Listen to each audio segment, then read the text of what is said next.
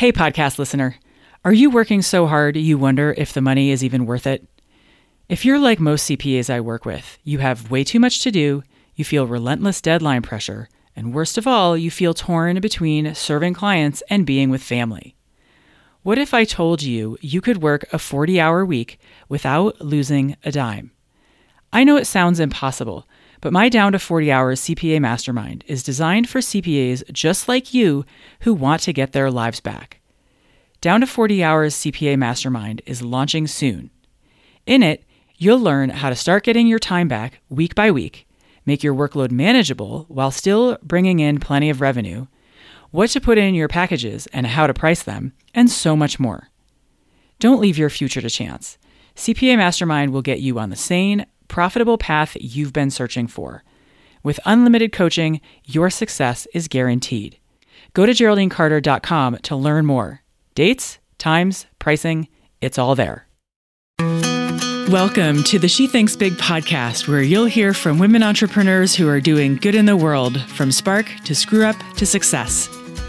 Thinking big is in their core, it's in yours and it's in mine. I've traveled to 50 countries and seven continents, done an Ironman, and co founded a company that has generated millions of dollars for sustainability. My name is Geraldine Carter, and I'm delighted to share with you conversations and coaching with amazing women. Time to get inspired and grow your impact. All right, ladies, I am here today to help translate from CPA speak to regular person English, sometimes known as layman English, but I'm talking to ladies, so lay ladies? I don't know if I like that. regular English right? How many of you have met with your bookkeeper or your CPA and honestly it's like they are speaking Greek and you're like, I have no idea what you're talking about. But you nod and you smile and you're like, uh huh, uh huh, uh huh. I think I kind of get it. But really in the back of your mind, you're like, how much longer until the end of this meeting? Right? And you're sitting there going, I wish I understood and I really want to understand, but my God, could somebody make this a little easier? So, I I am here today to make CPA and bookkeeping speak and jargon a little bit easier for you. And I'm also here to remind our friendly, much beloved bookkeepers and CPAs just how foreign this whole language is to your everyday business owner who is super busy with their graphic design clients, who has a full plate already writing content for social media posts, who already can't quite get their handle on when is the next time or who is the next person they should hire, right? Much less try and wrap their brain around an entirely new way of speaking about numbers and new ways of showing and displaying finances. So, what I want our bookkeeper and CPA listeners to get is like, oh, yeah, this stuff is super foreign to them. I really need to not just simplify it, but talk to them in terms that sound familiar to them rather than the ones that I'm so used to that, that sound like I'm fresh out of a meeting with all my CPA buddies and we were just yucking it up with accountant speak. So, what I have for you today are nine terms that CPAs and bookkeepers use all the time that the rest of us nod and we're like, what? and I'm going to go on a little bit of a rant here. So I've got my sheet in front of me, and we are going to start with profit and loss. Profit and loss, what? Like, okay, when people use the word loss, they think of death and dying, right? I'm so sorry for your loss. I'm so such a tragic loss. What a shame, what a loss that this person's no longer with us. When you use the word loss, people think about dying and having lost somebody. People don't think about expenses, they're not thinking about money. So, profit and loss, profit's pretty clear. But loss is all the things that you have spent, right? So, your profit and loss is a collection, a compilation of all those transactions, be they income transactions or expense transactions, that are all put together in one form. And that's your profit and loss. Has nothing to do with death and dying. You might think of it like income and expenses in the last month. Conceptually, in lay terms, that's more what we're getting at here. And the way things are displayed on your profit and loss is all the income transactions, are all the income transactions at the top, followed by a summation of all the income transactions. And then underneath all that is all your expense transactions and a summation of all the expenses at the bottom. And those two things added together, like the sum of all your income plus the sum of all your expenses, becomes your net income. And I'm going to get to net income in a minute, so hold your horses. And here's another level of detail you can have every single transaction listed out on the profit side and every single transaction listed out on the expense side. And that's going to be your profit and loss detail. That report is called the profit and loss detail, where it details out every single transaction. The plain old profit and loss, and I wish they would just call it like plain or high level or something, profit and loss, but it's just called profit and loss, is the one that just has the high level summary of transactions by spending category. So, if you're a business owner, ask your accountant to show you a profit and loss, a plain high level profit and loss, compared to a profit and loss detail, and you'll see what I'm talking about. And here's a tip if you're going to print out your profit and loss detail, I suggest just doing it for a month because your profit and loss detail for the entire year, especially by the time you get to like October, is going to be like 30 pages long, right? Because there's a ton of transactions, they're all listed out one by one. So that's number one. Number two is the word gross. when I first started in business, it took me the longest time to wrap my head around which one was gross and which one was net. Because I don't know about you, but when I hear the word gross, I think about the compost on my kitchen counter that's been baking for three days in the summer heat and it's got fruit flies around it. Like that to me is gross. I walk into the kitchen, I'm like, oh, gross right? So if you're a CPA and you just say gross to your client, they might be thinking about their compost bin with fruit flies. They're not going to be thinking about revenue. They're not going to be thinking about profit or sales. When you say gross, they think compost bucket. Same thing goes for net. You say net and they're like fishing net, hair net, safety net. What kind of net are you talking about? And what does net have to do with income? Like, why are we putting those two words in the same sentence? Net income. It makes no sense.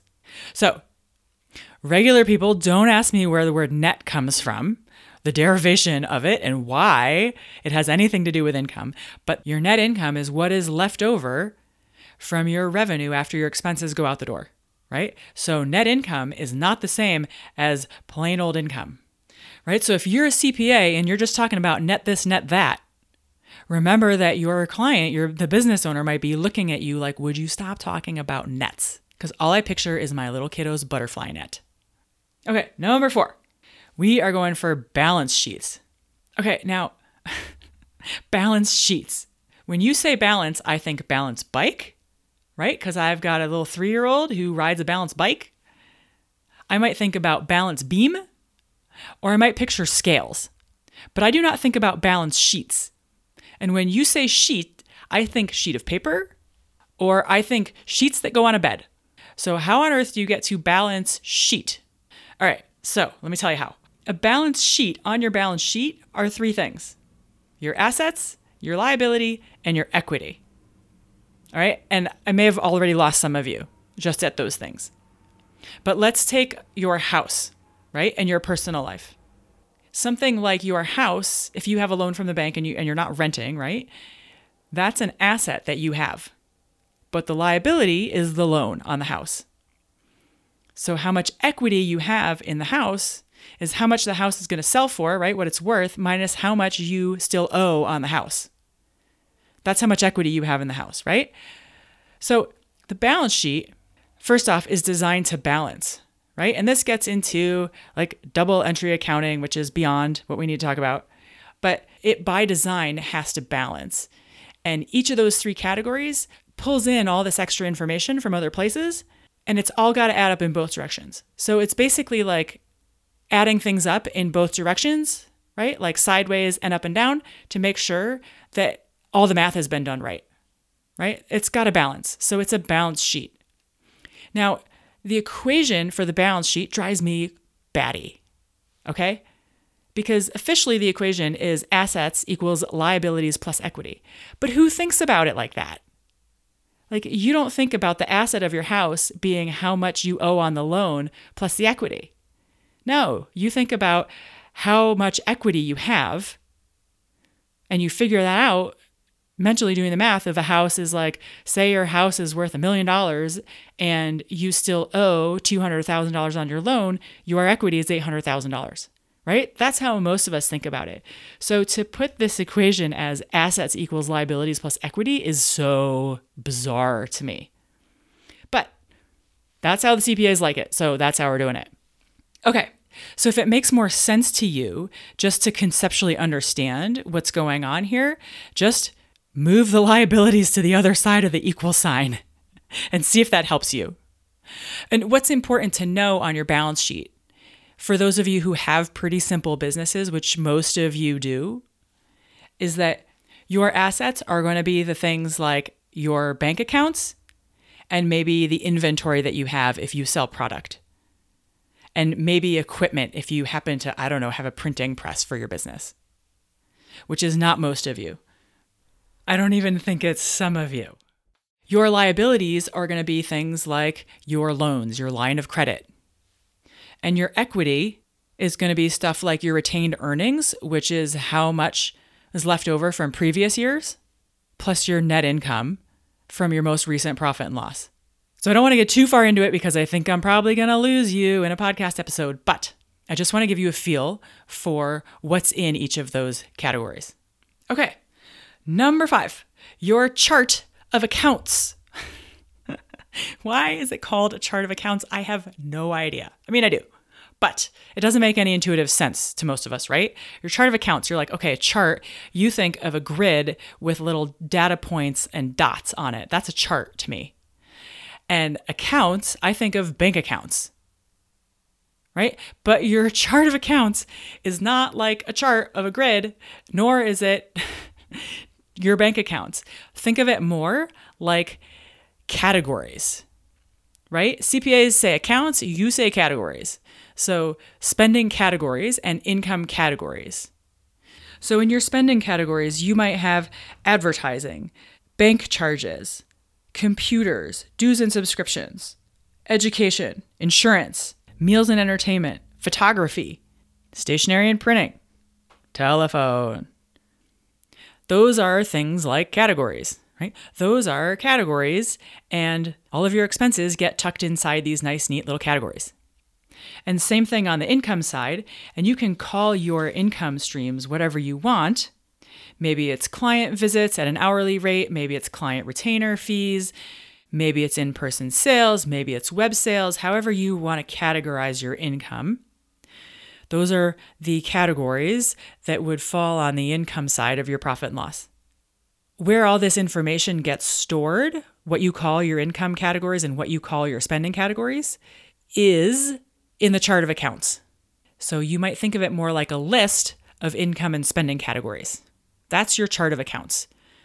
So if your bookkeeper tells you, or if you ask your bookkeeper, like, hey, how do I rename these categories? And they're like, what, you mean your chart of accounts? You're like, yeah, the chart of accounts. Yes, the list of income and spending categories. And these categories can all be tailored to your liking. Within a little bit of reason, you might get some pushback, but in large part, you can change these up so that they work for you. Okay, number six accounts payable. What on earth is an account payable? this is like some backwards English that some English lit person would have invented. Like, who talks in accounts payable? Nobody, except for CPAs and bookkeepers. So, accounts payable is people who you owe money to. So if you have money hanging out in accounts payable, that's money that you've got to pay people, right? So if you've got $50,000 hanging out in your accounts payable or $50 hanging out in your accounts payable, remember that you owe that money to somebody. Number seven, accounts receivable, right? Same thing. It's like, is it receivable by me or receivable by somebody else? And the answer to that is it's receivable by you. So if you've got a lot of money hanging out in accounts receivable, that means a lot of people owe you money, which is a good thing, except it's a bad thing. It's a good thing to be owed money, but it's not a good thing that all those people owe you money. So you want to make sure and get on top of that if the amount of time that that money is hanging out in accounts receivable is longer than, say, a month. I don't want you wanting people to go longer than 30 days on owing you money. And if there's money hanging out for a long time, like more than 30 days in your accounts receivable, people are getting behind in paying you, and I don't like that. So that's accounts receivable. People talk about it in AR or A slash R. That's accounts receivable, people who owe you money. All right, number eight, cash or accrual. what the heck is accrual? So, cash accounting is you send an invoice to your client, they send you money, then you record that payment in your QuickBooks. Accrual accounting is you send out that invoice, and before they give you money, you record that income in your QuickBooks. So, cash accounting is like living in the real world where you have the money or you don't have the money yet. If you have the cash, you can spend it. Accrual accounting is like living in the theoretical world where that money should come in, but it might not come in. And one of my favorite quotes about which one to use and which one to think about using for your business is like, well, I can't spend accrual. you cannot spend accrual, but you can spend cash. Right? So accrual is like, in theory, I should have this money coming to me because I've invoiced for it. But it's like, don't count your chicks until they hatch. Just because there are six eggs in your little hen house doesn't mean you're going to get six chicks, right? Counting your eggs before they hatch is like accrual accounting. Okay, last one. and this is actually a, I shouldn't laugh because this is a real problem. This this is actually a real problem is that too many small business owners are not paying themselves a solid wage for their work. Too many entrepreneurs are paycheck to paycheck. And I don't like that. Now, when you pay subcontractors, those payments appear on your profit and loss. But when you pay yourself, that payment appears on your balance sheet, and it falls under a category called owner's draw, as in owner's withdrawal. If you are an LLC, you're paid in what's called a draw, a withdrawal, and that appears on your balance sheet, not the same way that employees get paid and payroll is deducted, and that appears on your profit and loss. And payments to yourself can happen whenever, right? Compared to being an employee when you get paid every two weeks or regularly. When you're the owner, you can withdraw money whenever you feel like it. So everything under owner's draw is what you would think of, sort of, kind of, a little bit like your salary, but really it's any payments that you withdraw for personal use. So let's do those again. Ready? Number one, profit and loss. We are not thinking about people who have left us we are thinking about income and expenses, and your profit and loss always captures a period of time, be it year to date, the most recent month, or this year compared to last year. It captures whatever time span you tell it to capture. So the profit and loss report, you can tell it to capture whatever time span you think is useful. Most often, those are year to date or actually, most often those are up to the close of the most recent month. So if it's June 15th, you might not want to report January 1st to June 15th. You want to look at January 1st to May 31st. Okay, but your profit and loss spans a length of time and it has nothing to do with those who have left us. Your gross is not like your compost bucket. Your gross is actually really good because it's everything. Your gross revenue is all of the revenue. Okay. Your net has nothing to do with a fishing, hair, or safety net. Your net income is what's left over after expenses. Your balance sheet has nothing to do with balance bikes or sheets on a bed. It is your assets which equal your liability plus your equity, which I like to say is your equity is equal to your assets minus your liabilities. Way more intuitive to think about it that way. And your balance sheet is always reported at a specific point in time. It is like taking a picture, like a snapshot. It is what is happening now or at any other certain moment in time. Rarely are you going to run a balance sheet for last year or three weeks ago. Most often, you're going to run a balance sheet for either today or at the close of the most recent month, right? So if it's June 15th, you might run a balance sheet as of June 15th, but you're probably more likely to run the balance sheet as of May 31st. Once, or your bookkeeper at least, has done all your books and all your transactions. Okay, your balance sheet is a point in time compared to your profit and loss, which spans a length of time. All right, number five is your chart of accounts, which you can think of like your spending and your income categories. It's the way that you, it's the names that you put on the categories of expenses and income that you have. And I put the expenses and income, I say them in that order just because you tend to have more expense categories than you have income categories, right? Like most people are going to have between 10 and 30 expense categories. And most people are going to probably have between four and eight income categories, right? Just totally ballparking it. There are generally speaking much fewer income categories than there are expense categories. Okay, Number six was accounts payable. This is people you owe money. And number seven was accounts receivable. That's money that you're going to receive. It's people who owe you money. All right, number eight, cash and accrual. Cash is in the real world, accrual is in the theoretical world. Cash is you send out an invoice, you receive the money, then you record the transaction in QuickBooks. Accrual is you send out the invoice and you immediately record that in QuickBooks. All right, accrual is hypothetical. Hypothetical money. For most of our businesses, most of you out there probably want to operate on a cash basis. All right, last thing, number nine, owner's draw has nothing to do with colored pencils and acorn mice. Owner's draw is the amount of money that you pay yourself. All right, ladies, I hope that was helpful. If you would like for your bookkeeper or accountant or CPA to speak to you in more plain English, you can ask them to do that. Now, I don't want you to go get an advanced degree in all things accounting. I recorded this episode because I want these terms to become more familiar to you. I wanted it to be a starting point for those of you who are still in the starting blocks, which there is no shame or embarrassment about that, to have more familiarity with these terms. And frankly, for all of us to have a little bit of a laugh. that these terms are kind of out there, and to acknowledge that there is an element of a new language that we need to learn in business. All right, so that is what I have for you. I wanted these terms, this terminology, this lingo to be less foreign to you. And hopefully, when you run into this lingo again and someone says gross to you, you're going to be like, oh, right, that's the compost bucket one. That's everything.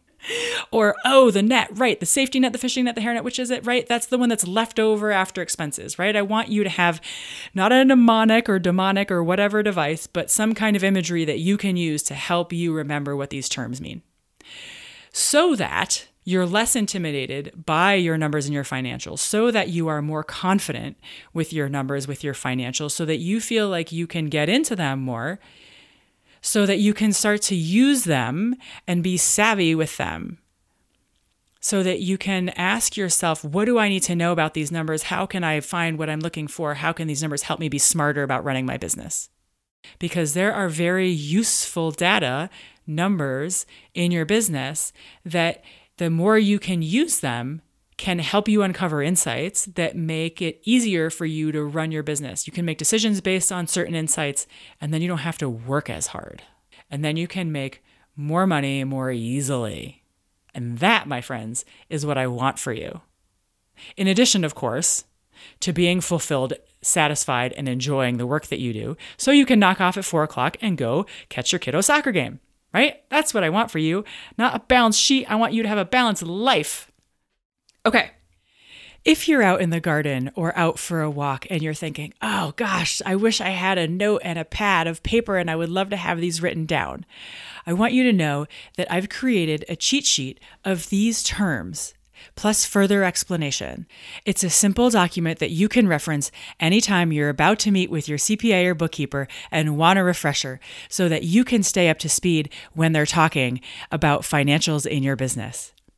If you yourself are a CPA or an accountant or bookkeeper and you think that this document might be useful to you because it helps you stay in touch with where your clients are and the stuff that they know and what they don't know, or because it might be helpful to your clients to have something like this at hand so that they can get caught up on the terminology that you use, you're more than welcome to download it. Inside, I also include some tips about which profit and loss reports I think are handy to look at every month and what you're looking for in each one of them. I also include references to a few previous episodes that I've done pertaining to money that you're more than welcome to go back and listen to. Those are 009, Shame, Money Mindset, and Your Profit and Loss, Episode 019 Stop Magical Thinking, the math needs to add up. And episode 026 Simple Financials and KPIs for Your Business with virtual CFO Hannah Smolinsky. Links to those three episodes will also be included in this PDF ebook. So if you think that having this list of terms available to you at your fingertips would be useful, you can go grab it from my website. Go to shethinksbigcoaching.com forward slash 042, where you can download this PDF ebook. All right, ladies, that's it for me for today. You guys have a great week.